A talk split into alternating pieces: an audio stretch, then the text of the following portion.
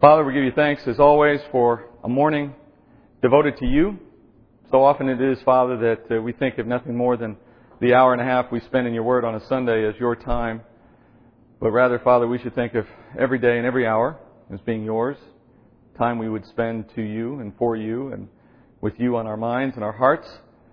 But in this one and a half hour time, Father, we are especially mindful that we are here to praise you, to give you glory, to understand your word, and to devote ourselves to a life that reflects it and what we've learned in it. Father, I pray as we go into Luke again this morning that this work you've been doing with us as we've gone through this gospel would continue.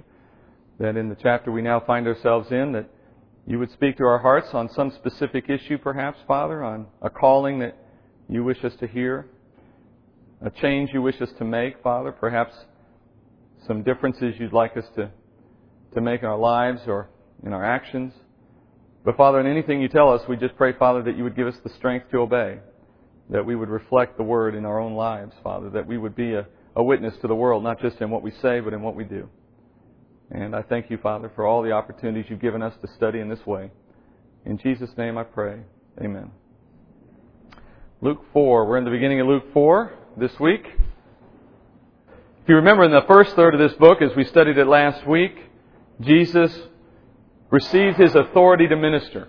He essentially uh, received that authority by the power of the Holy Spirit coming out of chapter 3. And then in the first third, we see him going into the wilderness, being tempted by the enemy, demonstrating his sinless nature, and then ultimately his obedience. So Luke has been taking us very methodically through the beginning stages of Christ's ministry, initially to understanding that Christ was in fact the Messiah by virtue of him being anointed by the Holy Spirit. Having been anointed and having been commissioned in that way, he is now about to step out and begin that ministry, but before that even, he goes into the wilderness to demonstrate his sinlessness, his obedient character. Now, in the final third, as we get to it in a week or so, we're going to see the beginning of the records of his miracles, the means by which he demonstrates his power and his authority. The last part of this chapter we're going to get to eventually is the beginning of the record of his miracles. We're going to see Jesus actually doing what we all so commonly associate with the gospel message. Jesus in towns, on the road, with his apostles, healing people, uh, spreading the good news, doing the things that he was doing to demonstrate that he did have all the power and authority that he was declaring to have, that he was in fact the Messiah. So, in stages, Luke is moving us through the very early parts of, Luke, of Christ's ministry, from his anointing by the Holy Spirit, his testing in the wilderness, and then ultimately to be shown in miracles in the way that he went about demonstrating who he was. But here today, we're going to find ourselves in the middle of those, in that middle of, of that sequence. After he's been anointed, after he's been tested, but before he really tries to demonstrate who he is through miracles, in sort of a very early stage of that process. And today we're going to study essentially his declaration of his ministry, the announcement of the arrival of the Messiah, his first attempt to make that point to the world. And in chapter 4, we're going to see how the people of Israel react to that claim. Luke 4, verse 14. Jesus returned to Galilee in the power of the Spirit, and news about him spread through all the surrounding district. And he began teaching in their synagogues and was praised by all. And he came to Nazareth, where he had been brought up, and, as was his custom, he entered the synagogue on the Sabbath and stood up to read. And the book of the prophet Isaiah was handed to him, and he opened the book and found the place where it was written, the Spirit of the Lord is upon me, because He anointed me to preach the gospel to the poor. He has sent me to proclaim release to the captives and recovery of sight to the blind, and to free those who are oppressed, to proclaim the favorable year of the Lord. And he closed the book and gave it back to the attendant and sat down. And the eyes of all in the synagogue were fixed on him. And he began to say to them, Today this scripture has been fulfilled in your hearing. Well, Jesus leaves the high desert of the Galilee at the end of chapter 3 and into chapter 4. He's come up from the Jordan, which is on the far eastern extreme of this area called Galilee. He moved essentially north northwest into a high desert mountainous region of the Galilee where he was likely tempted. We don't know exactly where that took place, but given that he starts at the Jordan and he ends up in Nazareth, it makes some sense to locate him for the purpose of the testing in the desert wilderness that separates those two places. And as he begins moving out from the wilderness, from the time of the testing, he's entering in little towns and villages as he comes upon them. And he says clearly that in each of these places he finds himself, he goes into synagogues. He goes into the local place of worship. We know he visits Capernaum because it's mentioned later in the same chapter. Capernaum sits on the very north shore of the Sea of Galilee. If you have a map in your Bible, you'll see it's, it's sort of a, a, an oval or tear, teardrop shaped body of water just to the west of, or just in line with the Jordan River, or to the west of the Jordan River, rather. And it is at the very northern edge of the Sea of Galilee that you find Capernaum. He probably also visited a, a town called Hazor, which is just north of Capernaum. And if you were to look at the account in Matthew and look at the account in Mark about this same instance, this same visit to Nazareth, you'd probably notice some differences, some significant differences in the way the account is captured in the three Gospels. In particular, the timing. In Mark and in Matthew, the timing of this visit to Nazareth, Nazareth seems to happen much later in Christ's ministry than the one that's recorded here in Luke. Uh, Matthew and Mark also have picture, also talk about disciples being with Jesus as he enters Nazareth. Luke doesn't have that until chapter 5 of his gospel. Matthew and Mark have Christ performing many miracles prior to going into Nazareth and as a function of the ministry that was gone going around that visit. Whereas in Luke, you're not going to see many miracles until after he leaves Nazareth. Although there is a reference in Luke 4 to miracles in Capernaum. Essentially, there's two possibilities for reconciling the difference. One, and probably the most obvious, is simply that he went to Nazareth more than once. Because he goes to many of these towns more than once. In the three years of Christ's ministry, he walks throughout the region of Galilee down into Jerusalem and, and, and so on. And in his wanderings, he'll hit multiple places multiple times. Another answer would be that Luke is simply placing this event earlier in his gospel, though it took place later in his ministry, as a point to be making about the development of Christ's ministry, of the fact that he would be rejected ultimately. I like the multiple visit theory more myself, but the fact that we don't have to recon- the fact is we don't have to reconcile that in order to understand the text, in order to accept it as it's written. These men were writing from different perspectives with different pieces of information. The whole is what you get out of looking at the entire Gospels, all four put together. So as Jesus arrives at the synagogues, as he normally would do, he would teach. Now, synagogue, the word synagogue actually means bring together or to assemble together in Hebrew. And Luke provides us a lot of detail on the nature of the business done in the synagogue, more than the other writers. That makes some sense. Luke is a Greek writer writing to a Greek audience who probably would be very unfamiliar with the nature of a synagogue and what goes on in one. And synagogues, if you remember, existed primarily as worship for the Jew who did not live in Jerusalem. There's no synagogue in Jerusalem because they had the temple. But if you didn't have a temple nearby and you wanted to assemble in worship, what did you do? Well, you assembled in some building or some home and you called it the local gathering place or the synagogue. It was the primary place for Jews to sing praises, to study the Torah or the Word of God in general, and to pray together.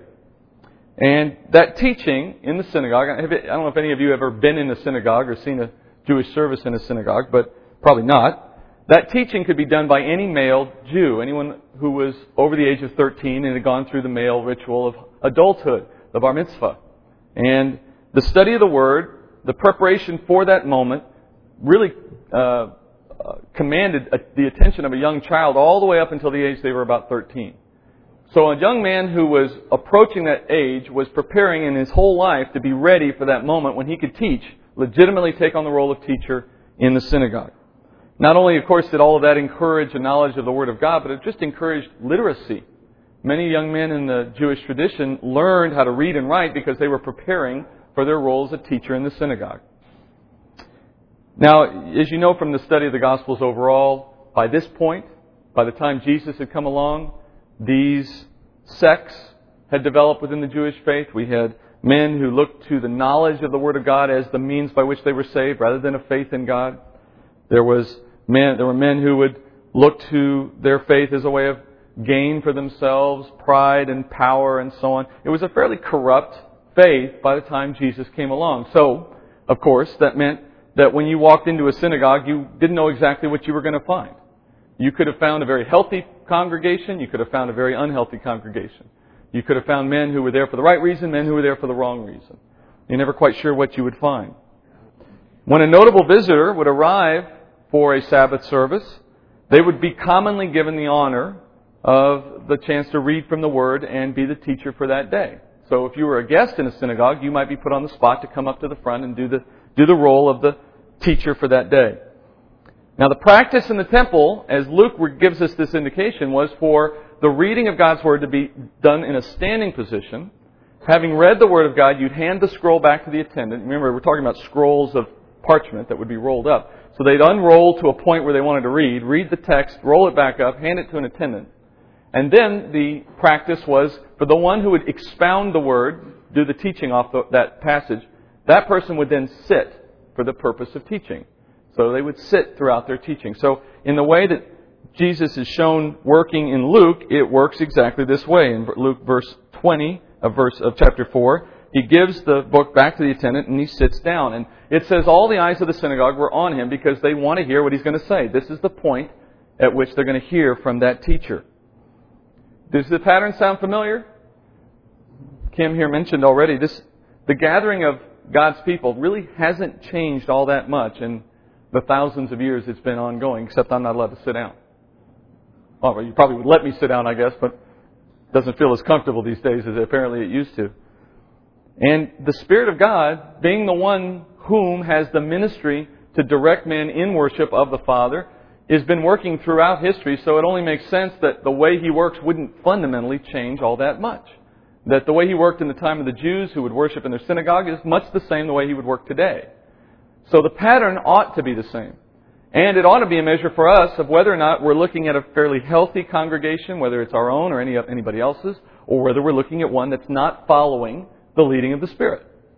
For example, is the Word of God prominent in the service? Not bits and pieces of it, not, not a phrase thrown in at the end so that I can make mention of the Bible, not studying books about the Bible, studying the Bible and studying it in depth, studying it at length, much in the way that Jesus would have done here. I mean, he only read a small passage because his purpose for him being there that day was very specific. But it wouldn't be uncommon for a man to stand up, read an extended passage, sit down, and expound upon it. This was the Jewish tradition. Secondly, singing of praise. The Jews would sing their psalms or they would sing other praise music, usually a cappella or with very little instrumentation. The method of singing isn't the point. The point is, do we give option or opportunity for men and women to sing praise, to be evocative, to be uh, to, to express from a more deeply seated place in their soul and the spirit what they feel about God, as opposed to keeping it all intellectual, as opposed to staying so strictly in your head over your experience with God that you never allow your emotions to connect at all. And God becomes a very distant, analytical, and aseptic kind of experience. We want to, we want to be careful of ever getting into that role. Thirdly, are you praying for one another? Is the body generally drawn together by the Holy Spirit? Or are we all individually experiencing it as one and then we go home and we don't connect in any other way? That, that would be an unhealthy way of sharing your faith. Finally, things like fellowship and just time spent together in service or in any other way to express our faith outwardly to others. All of these are natural, healthy consequences of a healthy church. This is what the Spirit of God brings to any body of believers. Fundamentally, everyone in that group should be looking forward to the fulfillment of God's promises in His Word, to His coming, or to, in the case of the Jews, to the Messiah's coming. In the case of the Christian faith today, the Messiah's return. But in any event, to the fulfillment of those promises. You know, the gatherings that we have today, the gatherings we had in that day, they do vary from this pattern a bit here and there, and that's, that's fine. I don't ever want to get into the mode of thinking, here's a perfect church and everybody else is wrong. The old adage that if you find a perfect church, right, don't join it, because if you do, it won't be perfect anymore. And that's the fundamental problem with churches today is that we are too, wor- too willing to call what we do perfect and everything else imperfect. And then if we find ourselves looking for a new church, we get very picky about what it is we're looking for, expecting to find perfection forgetting for, for the moment that it's God and His Holy Spirit that drives the church, and He uses imperfect men because that's all He has. And so the Word will drive the nature and the, and the quality of the body, but not perfectly because we are imperfect in carrying it out. Now, in the day of Jesus, in the day of this story, no doubt he encountered some synagogues along his path that were very imperfect. No doubt he came on some of these cities we've heard about, walked into a fellowship and said, These folks are way off. They probably had, you know, you could have found anything and everything in their day just like you could have today.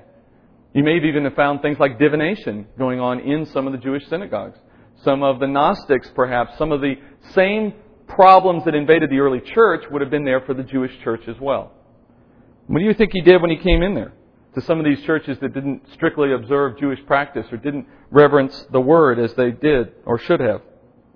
Well, Jesus ran into all those kinds, but it's interesting that nevertheless he honored each and every one of them, according to Scripture, by coming in and teaching. He didn't come in and you know, turn all over the tables and start pointing his finger at them and telling them everything they're doing wrong. He just brought the Word of God. He went back to the old traditional rule. Bring what's good to help change what's bad. Don't come into what's bad and try to change it by pointing it out. It sounds as though he was a loyal and regular participant in worship regardless of where he found himself, regardless of whether he was on vacation or out of town or on a business trip, so to speak. In other words, being in the fellowship of believers was important to him regardless of where he was and when he was. And the reason for Jesus to do this clearly is very different than you and I. He came in order to tell them about himself and to bring God to them in a very different way. He came in order to cure them of their illnesses and save them from their unbelief. We come to participate as a, as a needy person, but the same rule applies. Be in fellowship. Be with other believers. I think it's particularly interesting later in the Gospels, Christ said, I didn't come to heal the healthy, I came for the sick. The point being that the worse the congregation was, the more he needed to be there, not the less. And I think that's a challenge for us as well. If you know the Word of God, and if you are firm in your understanding of the Word, and if you're a firm and strong believer in the Word, why would you hesitate to be a part of a body that needed that kind of strength and health if you feel called into it?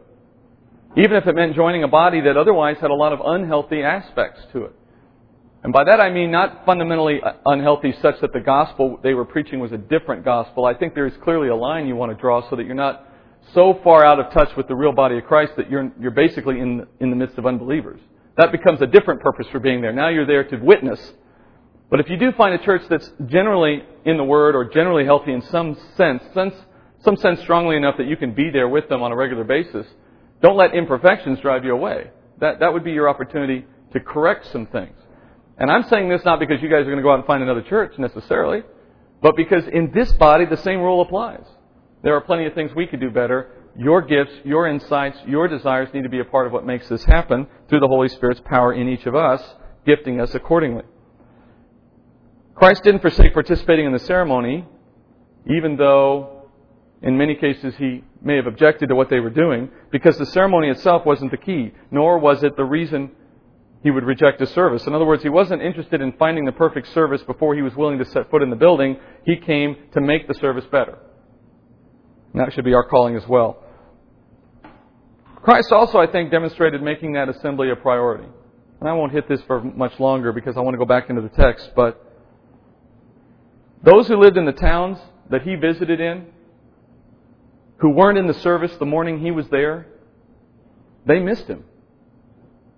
The ones who could have been in the synagogue that Saturday but chose not to be, the ones who maybe were infrequent attendees or at the slightest opportunity found reason not to go, they, that day, Jesus walked in, their Messiah walked into their congregation and taught them, and they weren't there. Now, they could hear about it later, they could understand it later, they could certainly believe in him later. But what a shame it would have been to know you missed the chance to see the Messiah come and teach in your synagogue because of your lackadaisical approach to being in a setting with other believers. And although you can stretch that analogy and say you'll miss Jesus if you don't come into the church, uh, you, you know that's sort of a forced analogy. I think the better example would be you'll miss whatever He has for you in that day, in that moment, in the Word that's being brought that day, by those who surround you that day. And those things you may not get a chance to repeat. Those opportunities may not come again in the way they could have if you had been there. I believe Jesus, if he were to come back again today in the way he came the first time, sort of walking the world, preaching the good news, if that were possible, I think he'd walk from church to church to church, the good ones, the bad ones, the big ones, the small ones. Denominations didn't matter, and he would bring the same message to each of them, trying them, trying to get them all to see who he really was and why they needed to believe. I think it's also finally worth noting the reading and the expounding of the Word and its focus was always what he gave to every place he stopped. Ultimately, if a church is to be a church, the worship must be in spirit and truth. We've heard that. We've been told that.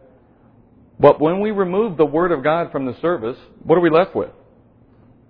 It's a town hall. It's a club meeting. there's, if, without the Word of God, there's no power and purpose in the meeting at all. And that was always Jesus' first concern in being in there. The church, I think, today is so unhealthy because so many places have taken the Word of God out of the rightful place, which is now in this moment, and they put it as a single reading for 30 seconds somewhere in an hour service with no real relationship given to what its meaning is at any point in that service. And so Jesus is the distinguished visitor here. And it's interesting what he reads. He stands up and he reads Isaiah 61. And he reads the first verse of Isaiah 61. And he reads the first line of the second verse. And then he stops. It's uh, messianic, obviously. In other words, these are prophetic statements out of Isaiah about the coming Messiah. And they begin initially with this reference to the Holy Spirit, to the Holy Spirit anointing his ministry, which is a prophecy Christ just fulfilled in the time of this story, just shortly before, back in what we studied in Luke chapter 3. Then the next part of the verse describes the ministry of the Messiah. And he says, first, he's going to bring good news to the afflicted. Secondly, he's going to bind up the brokenhearted. He's going to proclaim liberty to the captives and freedom to the prisoners. In other words, his ministry here was to be a ministry of reconciliation to God, of redemption to, uh, of his people, of healing for both physical and spiritual illnesses, of freeing men from the bondage of sin, ultimately. And then he says he's declaring the favorable year of the Lord. You need to understand a little bit out of Leviticus to understand this phrase. To the Jewish audience, though, this was an obvious reference to the Jew, Jewish uh, year of Jubilee the Jubilee year. And if you don't know what I'm talking about, let me give you just a little background. In Leviticus 25, God sets out in His law this principle of a Jubilee year for the nation of Israel. And it had two parts. The first part was that a farmer farming land had to leave the land unused, unfarmed, on the seventh year of every cycle. So for six years you farm, seventh year, let the land lay quiet, don't farm on it. And if you have experience in farming, or if you have lived on a farm, you know immediately why we do this. Farmers today do this. Maybe not on the seven year cycle per se, but they still leave time for crop rotation. And the land will eventually stop producing crop if it's not given a chance to set for the nutrients in the soil to regather, for the work of breaking down the old refuse to continue. So it's a good, healthy farming practice, if nothing else, to leave the land unused for some period of time, continue between uses. And in the Bible, it was for one year out of every seven. Now, God graciously told the nation of Israel, if you obey this command, I will see to it that in the sixth year's harvest, you will have enough harvest to cover you all the way until the eighth year. So that you do not need to farm on the seventh year. And God was always faithful to do that. Now, the nation of Israel, being greedy and unfaithful, not willing to believe God and take Him at His promise, and too greedy to ever give up a chance to farm, they ignored this for so long, they ignored this seventh year Jubilee requirement for so long, that God eventually said, I'm going to make you give me back all those years you didn't give me, all at one time. And that was why they had 70 years of captivity in Babylon. One year for every time they missed the Jubilee. And that seven, they left their land, they were taken out of this nation of Israel captive back to the land of Babylon, and meanwhile their, their fields lay unused for 70 years so that God would recapture all that time he didn't give, that they didn't give him. God's first concern was not the health of the soil, obviously. His first concern was their obedience and trust in him that they didn't need to farm on that seventh year, that he would be able to give them what they needed. The second thing that the Jubilee provided for was that after seven cycles, after seven seven year periods, after you'd gone 49 years, there would be an additional quality to the year of Jubilee. All those who were in servitude or in slavery to another would be set free. Anyone who had sold his ancestral land to another man saw that land revert back to him. So that at the 50th year, the year of Jubilee, everything was restored. You got your land back, you got your freedom back, and it was a, a year of celebration. In fact, the law even provided that the price you could get for your land was to be diminished according to how many years were remaining until the Jubilee. Because obviously, I sell you my land the year before the Jubilee, I shouldn't get nearly as much for it as if I sold it the year after the Jubilee. So it was all taken into account into the law for how the Jubilee ought to work. Now, its spiritual significance was the primary purpose. The spiritual significance of the year of Jubilee was God's primary purpose in giving it. Not the soil, not the very fact that the land would stay in the family. Those were side issues. As we know, all the law points to Christ. The law and all that's in it points to Christ. No less the, the, the uh, idea of a Jubilee. We've already studied in Genesis that Christ is the Lord of the Sabbath. He is our rest from the work of salvation. That when God said, take one day a week and rest, his point was not that in that one day a week in rest it would be good for our body. That was a side effect, just as the Jubilee is a side effect for the soil. His primary purpose was to picture Christ, to show that for six days you work and work and work and get nowhere, but on the seventh day, rather than you work, God will work for you on the cross. That His work on the cross substitutes for your own work, and you can rest in His work. That is why Christ says, I am the Sabbath. The Sabbath is always intended to be a picture of Christ. Which is also why, when we study Genesis, if you remember, the Sabbath no longer applies to Christians. Yes, we are to gather together and we are to honor Christ on a routine basis and to be in church, but the day of the week makes no difference. The number of times in the week makes no difference anymore. Because every day is your Sabbath now. You rest in Christ perpetually. You are always at rest. There's no going back to work now, figuratively speaking, because you now have the work that Christ did apportioned to you permanently. So the Sabbath was always a picture. Likewise, the Jubilee is a picture in both respects. In the respect of letting the soil rest, there's your confirming picture of Christ doing the work, and we rest in His work, and He provides for us. Provides salvation, in other words. But in that 50th year Jubilee, you see the other side of His ministry. The redemption, the freedom, the provision, the idea that He will give you an inheritance and that you will be freed from the slavery of sin, that you are going to be redeemed. So in both aspects, the Jubilee points to Christ. So Christ reads the first verse and part of the second verse of, of 61 to point out that this verse speaks of him and of his ministry, and here he is fulfilling it. But it's notable that he stops where he does. If he had read the next half of verse 60, of chapter 61, verse 2, he would have read this. He starts with to proclaim the favorable year of the Lord. That's where he stops. But if he had kept going, the, the verse says, and the day of vengeance of our God to comfort all who mourn. That next line of Isaiah describes Christ's role as judge of the world, a role he does not take on until his second coming. It also makes mention of his day of vengeance, the day in tribulation before he returns, when he pours out vengeance on the world. He doesn't read these verses because as he says in John 3:17, for God did not send his son into the world to judge the world, but that the world might be saved through him. His first coming was not his coming for judgment, it was for saving. And he is not proclaiming that part of his ministry yet, so he held off reading that verse in Isaiah. Having read the scripture, he sits down now for the exposition, as was customary, and he says, These verses have been fulfilled in this very moment. Now look how they react to this hearing of that, of that statement in verse 22. All were speaking well of him and wondering at the gracious words which were falling from his lips, and they were saying, Is this not Joseph's son? And he said to them, Well, no doubt you will quote this proverb to me Physician, heal yourself. Whatever we heard was done at Capernaum, do here in your hometown as well. And he said, Truly I say to you, no prophet is welcome in his own hometown. But I say to you in truth, there were many widows in Israel in the days of Elijah when the sun or when the sky was shut up for three years and six months, when a great famine came over all the land. And yet Elijah was sent to none of them, but only to uh, Zarephath in the land of Sidon, to a woman who was a widow. And there were many lepers in Israel in the time of Elisha the prophet, and none of them were cleansed, but only Naaman the Syrian. And all the people in the synagogue were filled with rage as they heard these things, and they got up and drove him out of the city and led him to the brow of the hill on which their city had been built, in order to throw him down the cliff. But passing through their midst, he went away.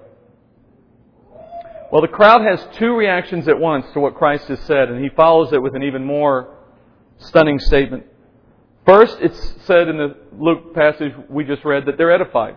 Initially, they're very edified, they're very uh, comforted, they're very pleased by what he has said. It reaffirms their faith in God's word to hear these prophecies expounded. They marvel at God's grace, grace shown toward them for having promised to bring a Messiah. But what they couldn't accept was Jesus was that person. In other words, they loved the teaching that there would be a Messiah and that he would do all these wonderful things, but they weren't ready to accept that this particular man was in fact that person. Now we know their reason for not accept, accepting him was a rather pitiful one, one that I think we've all shared in at least to some extent, if not with him, but with other people. And that is, we knew them too well. They knew him so well, they couldn't accept that he was anyone different than they had always seen him to be, just Joseph's son. They had grown up around him. You know, in Jewish life, in a small community like Nazareth, in ancient times, there was no fast transportation. You didn't move around a lot. You stayed in a fairly small area your whole life. You didn't have air conditioned homes. There was no value in sitting inside that little box all day long. It was very uncomfortable. You, you, you had open doors, open windows. You were outside more often. You didn't have television. You didn't have things that distracted you so that you didn't need communication or interaction with other people. Life was about other people. I saw this so vividly in Kenya. You know, they have slightly better standard of living than we're talking about in these days, granted, but not much. And the difference was in there, in what I saw there was they defined entertainment, passing of time, uh, their entire experience was defined by having interaction with other people. They were much more uh, gregarious people than we are here in this country, in my experience. Even as much as we like to get together, they do it constantly. And Jesus would have been fairly well known in that town. Not because he was famous as a child, but because all the children were known. They would wander around. They would go in little groups around the town, hanging out together. He would have gotten to know pretty much the whole town. And he's just too ordinary. he's too normal. He's too much what they know in order to be something as grand as the Messiah, somebody they look forward to their entire existence as a culture.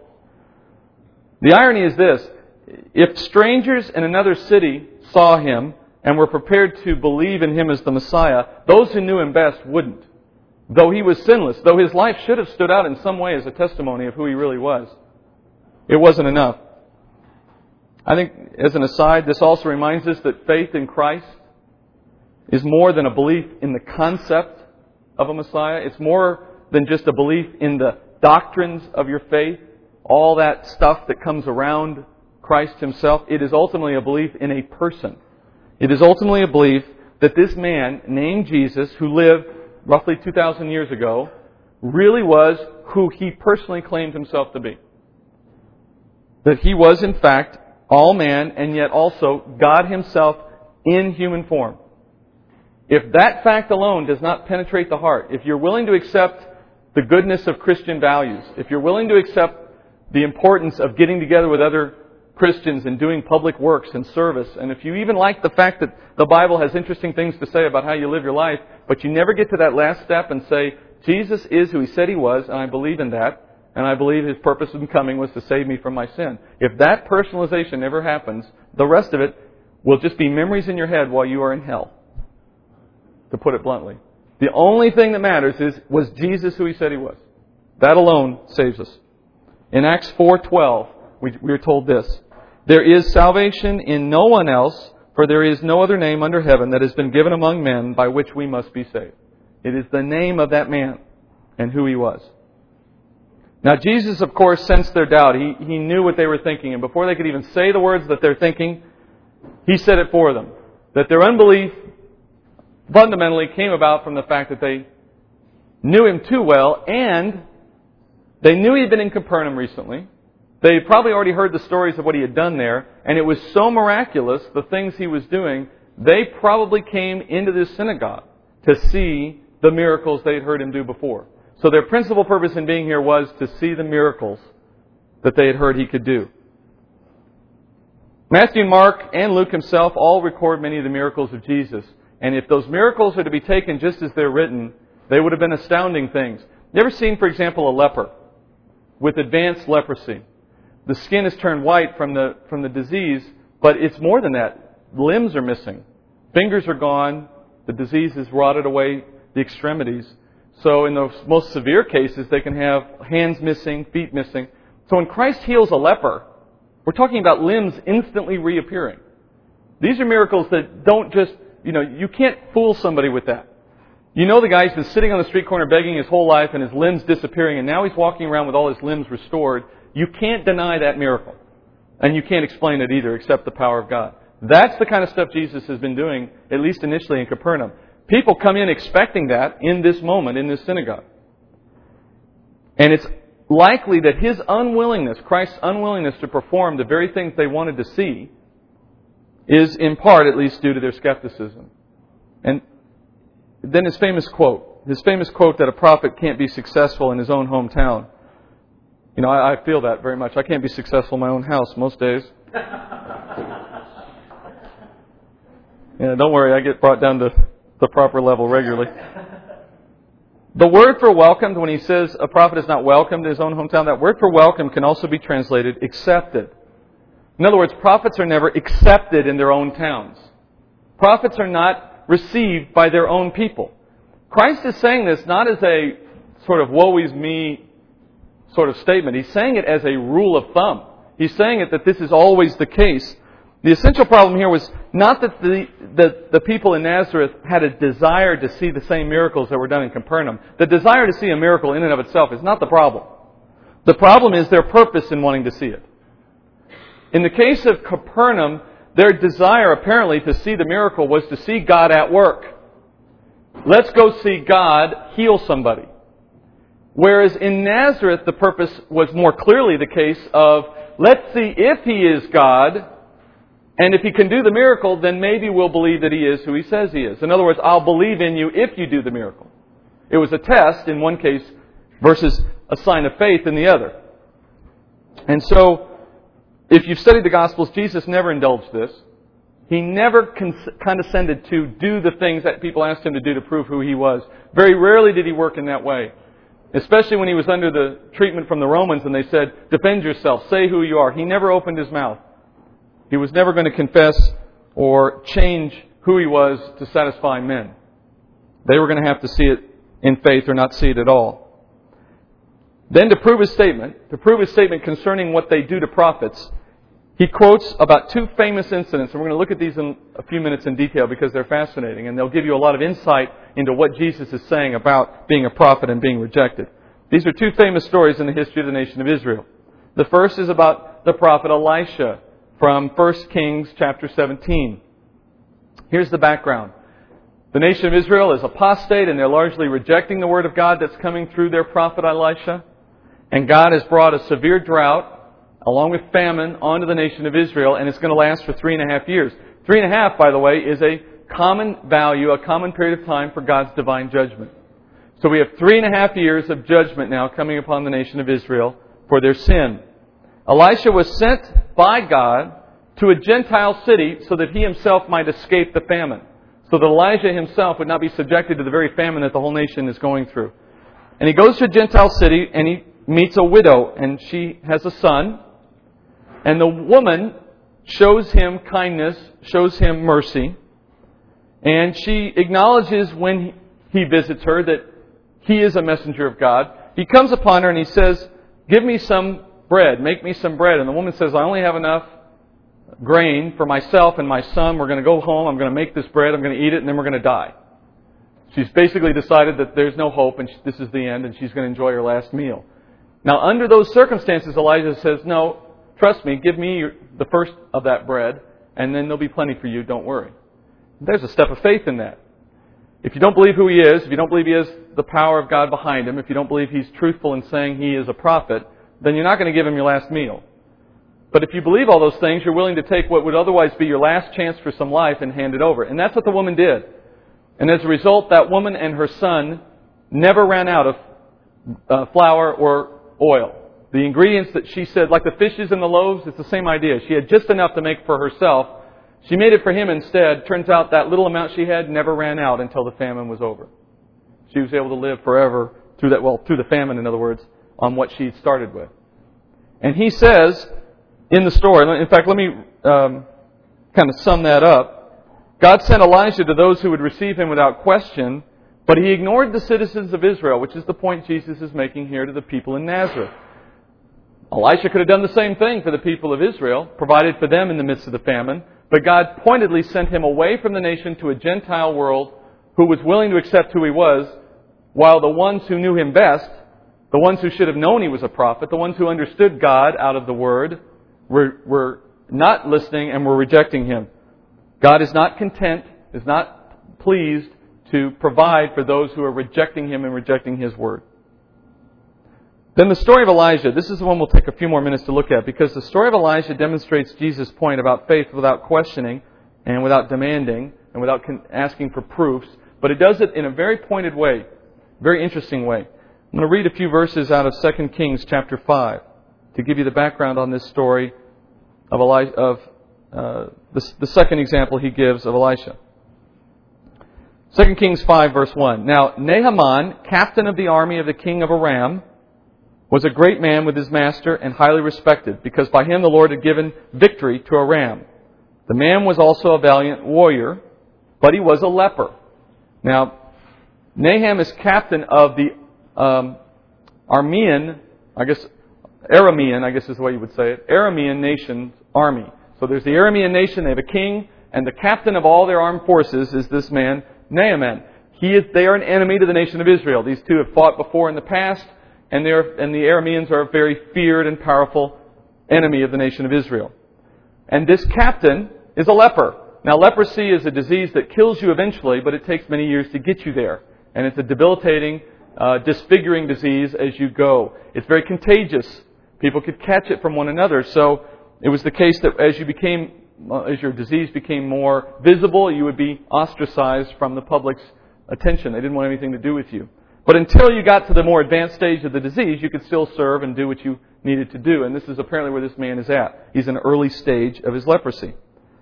Now, verse 2 Now the Arameans had gone out in bands and taken captive a little girl from the land of Israel, and she waited on Naaman's wife.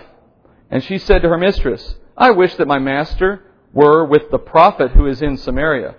Then he would cure him of his leprosy. Nahum went in and told his master, saying, Thus and thus spoke the girl who is from the land of Israel. So the king of Aram said, Go now, and I will send a letter to the king of Israel. He departed and took with him ten talents of silver and six thousand shekels of gold and ten changes of clothes. And he brought the letter to the king of Israel, saying, And now as this letter comes to you, behold, I have sent Naaman my servant to you, that you may cure him of his leprosy. When the king of Israel read the letter, he tore his clothes and said, Am I God to kill and to make alive? That this man is sending word to me to cure a man of his leprosy? But consider now and see how he is seeking a quarrel against me.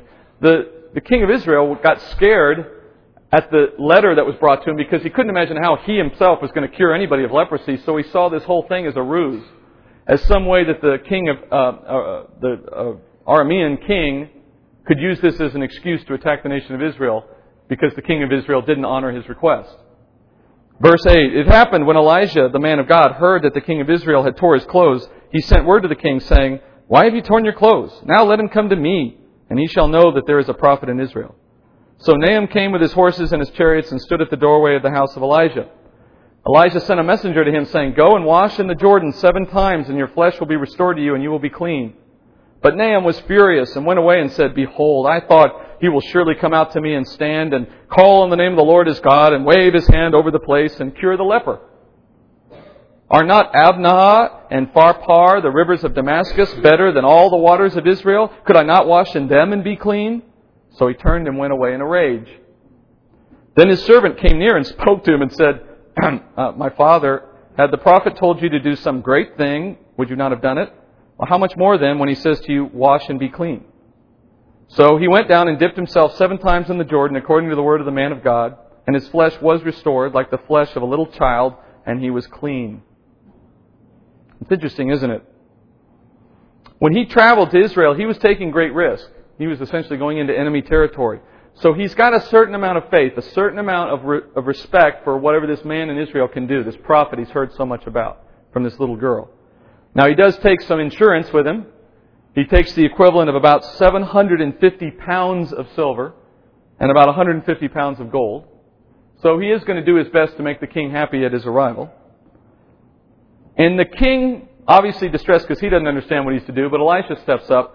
And Elisha gives him an instruction that is very simple, but it also very clearly points to God. When you look at seven times anything, the effect of that is to say, this is God doing the work. Dip seven times is God you know, the fact that it's just water and all the rest tells you that it's not miraculous in and of itself. There's something more powerful than just the water at work here. And that was Elijah's point. But the captain's so upset because it doesn't fit his image of how God will work, of the miracles God will do and how that miracle will look. He even described exactly what he expected Elijah to do. You didn't wave your hands, Elijah. It won't work unless you wave your hands, you know? He had a very simple, superficial picture of how God can work. Sort of in a magic-like way. And as he storms off indignant, he's just like the people of Nazareth. The point being made by Christ is his storming off in this story is similar to the way the people in Nazareth now are reacting to Jesus. He doesn't look like the Messiah. He isn't willing to do the things, he's not coming down with lightning bolts. He's not, you know, walk, levitating as he walks. Where are the signs we expect of someone so great as the Messiah? And Jesus says, it's no different today than it's ever been. Just as Elisha could have healed the many lepers in the nation of Israel, he didn't.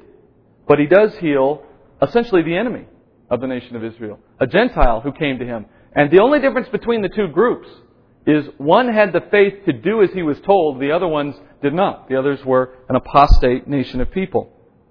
I love the way the servant reminds the king that if he had been asked to do something difficult and painful, if he'd been asked to do something that took a lot of sacrifice on his part, stand on your head for four days and eat live snakes, and he probably would have done all of those things, thinking that, well, certainly this is what's required to cure leprosy.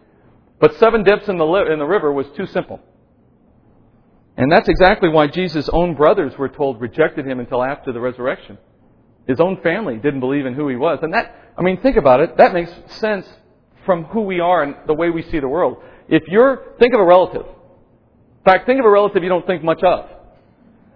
Which isn't a good picture. It isn't a good match because Jesus we knew lived sinlessly, and I'm sure the one you're thinking of didn't.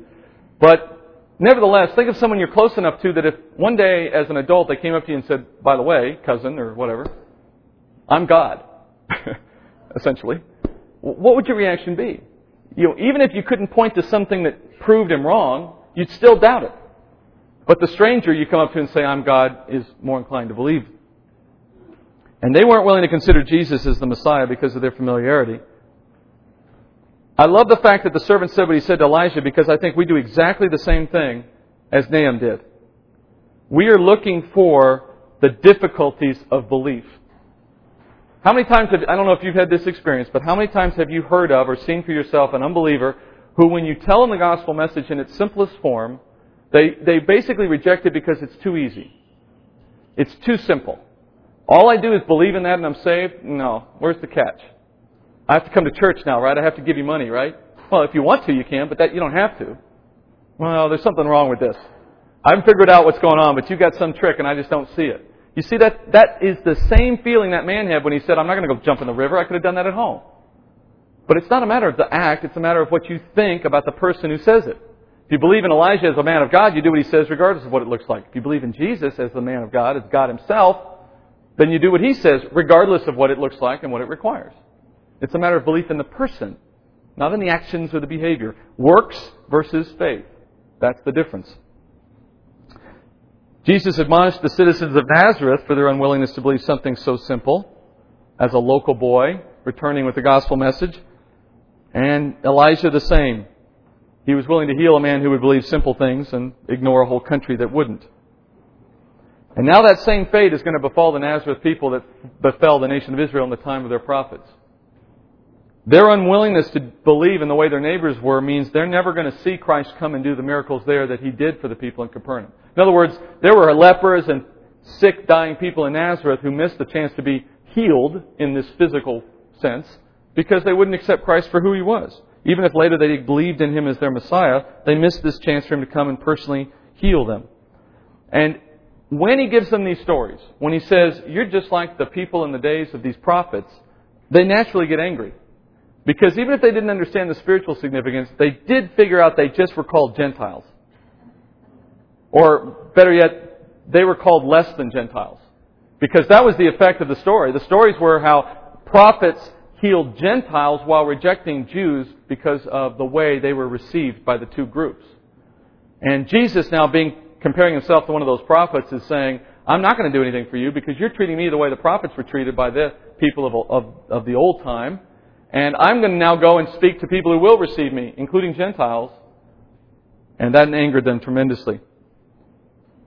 The world lives, as I've said, in, a, in an age now where we have the same expectations as the people in Nazareth. We don't like the gospel message presented as simple as it is. It's not dramatic enough. We don't like the fact that there's no work. We like the fact that we work and participate. We like sacrifice. A lot of faiths are built up now around sacrifice. Do this 10 times. Give this 20 times. Pray this 100 times. Kneel down and come back and do this. And it's all designed to, to make us feel like we're participating in our own salvation by sacrificing, by, by self-flagellation, by self, uh, by, by in some sense making ourselves diminished and making ourselves hurt and feel bad. But at least I earned something in the process. No, you didn't. That's, that's the point. There is nothing to be earned by our work. Our work is of no value to God. When we say it's a free gift because we can't earn it, we mean it, and the answer won't satisfy many. And many will demand spectacular proofs, a lot of evidence, as the people in Nazareth did. But faith, Hebrews tells us, is the assurance of things hoped for, the conviction of things not seen. It is always by faith in the heart, not by the eyes. When we present the gospel message to others, keep that in mind. Keep in mind two things. Number one, the world's going to largely reject it. The road is narrow, not wide. Largely, the world's going to reject the gospel message. So it means you have to preach it to 100 people to get one, maybe. Or preach it to 10 to get one. Who knows how many. But if you preach to 99 and stop because you think this isn't working, you've missed the one who was maybe the next. The second thing to remember is that skepticism, that demand for proof is natural, but that doesn't mean we're supposed to give in to it. Uh, so often is the case in many churches that men of God, many cases true meaning, true intentioned men of God, look for something spectacular to seal the deal with the audience. If I could produce a healing, if I can pray for something and have it happen, and that will certainly seal the deal. There will be somebody in the audience who will be convinced by some miraculous power of God. I would tell you that if Christ felt that was the way, he would have done it himself. It is not the way. Once in a while, we're going to find that one who will accept Christ in the way Christ said it would happen, as, as an innocent child. You know, when he talks about people come to me, you have to come to me with a faith like a child, you have to come to me as a child would come. He's talking about the way children believe whatever you tell them. A young child will generally take the word of an adult without question, and certainly without demands of proof in most cases. Now, in this culture, we're so cynical now that child gets above the age of eight and they've lost that innocence. But many still have it. That's the way an adult comes to faith. Almost almost despite themselves. Almost as if they can't explain it, but they do trust. And that's the faith that pleases the Father because it honors His Son and it honors His Word. Father, I give you thanks as always. Thanks indeed, Father, for the gospel message. Thanks, Father, for the faith that we each share, a faith given to us, a faith that does not demand proof, does not require that we see miracles in, in, in our day even, that does not demand, Father, that you prove yourself. I pray, Father, that we would never take that attitude, that we could trust in you, Father, even if you were to never show us anything in this life. For you've already shown us so much by the power of the Spirit to save us and to give us the faith we have. I pray, Father, that we would honor that faith by how we preach the gospel message. That men and women throughout the world, as we run into them in our daily walk, would have reason to come to know Christ because we state it, we live it, and we allow the Holy Spirit, Father, to convict them and to bring them to that knowledge. I pray, Lord, we would never have a temptation to reduce the gospel message down to tricks, Father, to something that might impress and put attention on, on the miracle rather than on you and on your work on the cross. Though you can do miracles, Father, though you often will, we pray, Father, that they would never be our focus and our purpose, that they would simply be a consequence of our walk with you. I also pray, Father, for the men and women in this room. I pray for a blessing on each one of them, Father, as you may decide to grant it. That their obedience, Father, in coming together and gathering and in studying your word would be honored by you in, in some way, some way, Father, that they may know that you do delight to give good gifts to your children that that Father might reinforce their desire to be in this body and that it might encourage them, Father, to share the good news with others. I pray as well, Father, for the weeks and months to come as our little group continues to gather, Lord, and perhaps in a nicer facility one day according to what you provide. I pray it would be an opportunity, Father, for others to join us. that as we are welcoming and desiring to share the good news, you would bring those who wish to get that good news here. Father, in all we do this week, let us glorify you. Let it be according to your will and according to your word. In Jesus' name I pray. Amen.